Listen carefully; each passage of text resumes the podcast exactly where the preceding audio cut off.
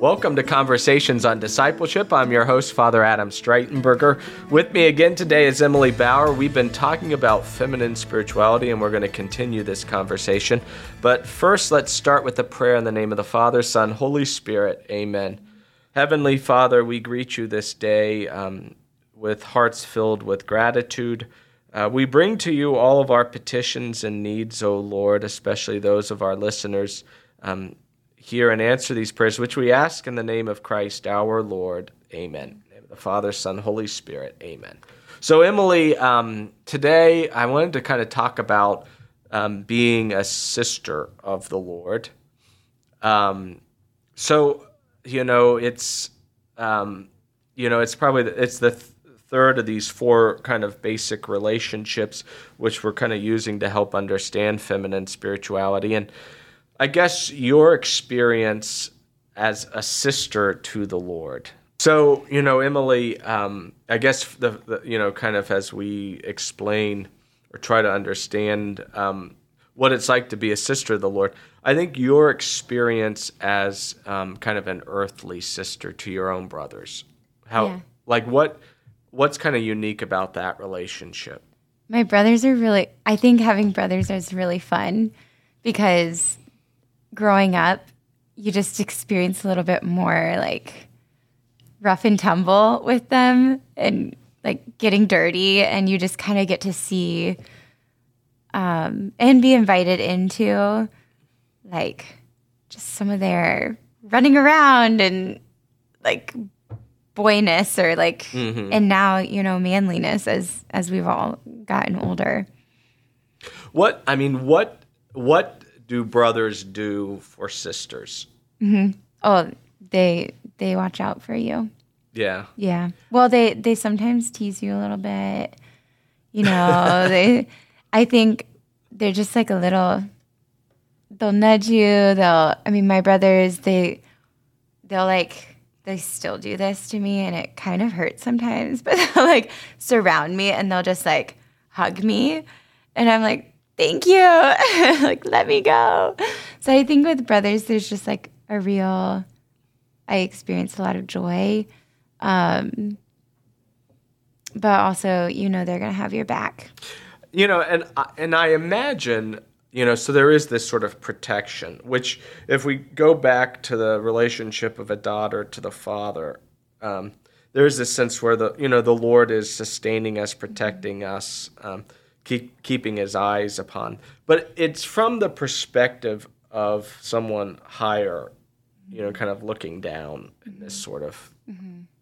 And I wonder if that's what the kind of the uniqueness of this relationship is. You do have someone who's protecting you, mm-hmm. um, but fr- from the sense of your peer, like as yeah, an equal. it's really side by side. Yeah, yeah. Mm-hmm. Um, and which I think is true with the Lord. Like as we, you know, if we're reflecting on what is it like to call Jesus my brother as as a woman, mm-hmm. what does mm-hmm. that mean to call Jesus my brother? There's like a real um side by sideness mm-hmm. to that as well. And I think you know, it's like a different facet to consider. I think when I sit with, you know, Jesus is my bridegroom, there's just like a little more like intensity there mm-hmm. sometimes mm-hmm. and like relational, you know. But as my brother, there's there's like this real sense of we're like going somewhere together, or like, um, and I'm gonna f- fight for you and protect you, and you know, like be with you, and the their expectation, their I don't know yeah. Sometimes I think when you consider like the spousal imagery, there's like, oh, there's some expectations here. Mm-hmm. Like you are asking me to reciprocate, mm-hmm. like my love for you. But then with the brother, it's like Jesus, my brother. It's like, okay, let's like go and do this and be together and um, you know, like these these also these all overlap. Mm-hmm. Jesus is my brother, but he is also my spouse. You know, like mm-hmm. he's both and our spouse brother first, you know. But I think it's really it's it's good to consider him as brother. I've I've I've often wondered, and I don't know, maybe you can answer this, but um, how brothers help sisters prepare for marriage. Um, you know, in this in the sense like um, you know that is their first experience, and I, I've kind of seen this in marriage preparation too, mm-hmm. where you can tell um, maybe the guys who don't have any sisters, mm-hmm.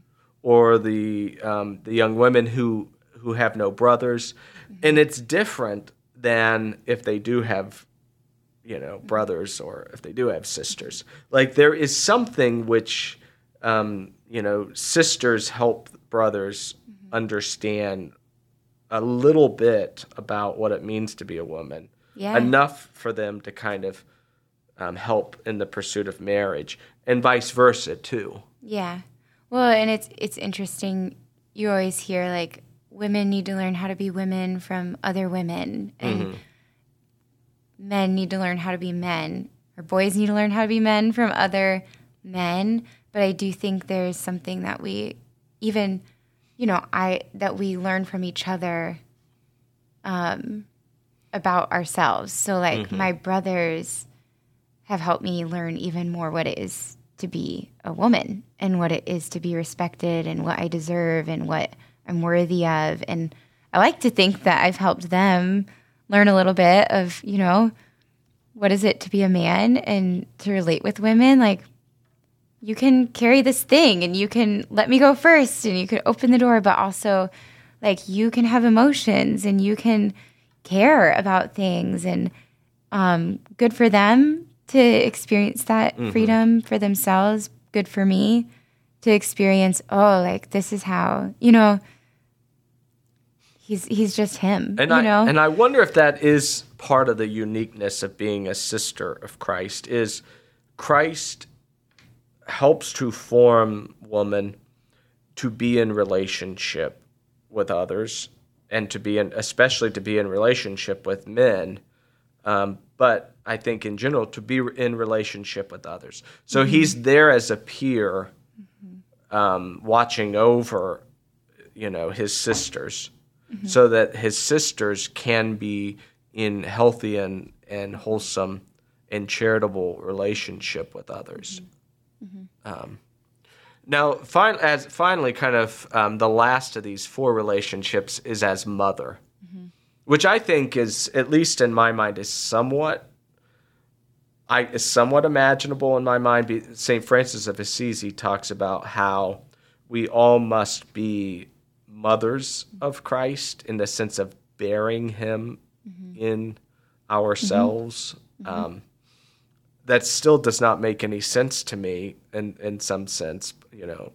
But I, I think that that may be the point that's driven at. So I don't know how how do you experience motherhood? Yeah. Um, in your relationship with the Lord. Yeah. Well, all women are are called to be mother, and I think a big part of that is our capacity to carry, like in our very bodies, like a woman will carry life to term, right? But also in our spirits. And I think Mary, Mother of God, is a great woman to look at. Um, she carries the Holy Spirit, she carries Jesus. Um, so I just I think about that a lot, and as as a woman, it makes all the sense in the world that I would carry Christ to other people, that I would mother. Um, and I think too, like we carry the Lord, but also we have this capacity to carry others. We get to kind of share in God's heart, in the way that God carries his children with him. And as women, we really get, you know, when you carry a life with you, my friends or whoever, these people I reach out to on campus, it's like, wow, you have, like, you're here. You know, you can move across the country, but like, I'm going to carry you in my heart. And I think with that comes also a great capacity to suffer because we, as women, carry people with us and we care for them. When they hurt, we hurt. Um, and that is a great way, too, to enter into the life of Christ and his suffering. Um, I hope that's not too like No, no, no. I think that's that's and- great. No, though that's I think that's um, especially and and I think also like nurturing Christ in oneself, and it seems um, you know on the one hand with with feminine spirituality, so this sort of motherhood is nurturing the presence of Christ in your life. yeah. And in, in and in others' lives. Exactly, And how do we nurture them and help them to grow? Yeah. and you know and i think that that's um, one of the one of the things that i do grasp about women is so their ability to kind of nurture holiness in the world. Um, that's why we talk about the church as a mother. Um, i think that's why we see um, the effect of women in handing on the faith um, in um, raising um, raising children, and um, I think you know it's just this idea of nurturing the presence of the Lord in in the family and in the church and in civilization. We need good fathers too. Yeah, For that. for But sure. I would say this before we end. Um, I think these four daughter, bride, sister, mother um, they're really worth every woman. But just encourage all the women listening to really maybe take some time with each of those and to have their own reflections and their own thoughts and reflect on their own experience of each of these. So just I wanted to say that as an encouragement before Yeah. we before we wrap up. Excellent. Thank you. Well, you've been listening to Conversations on Discipleship.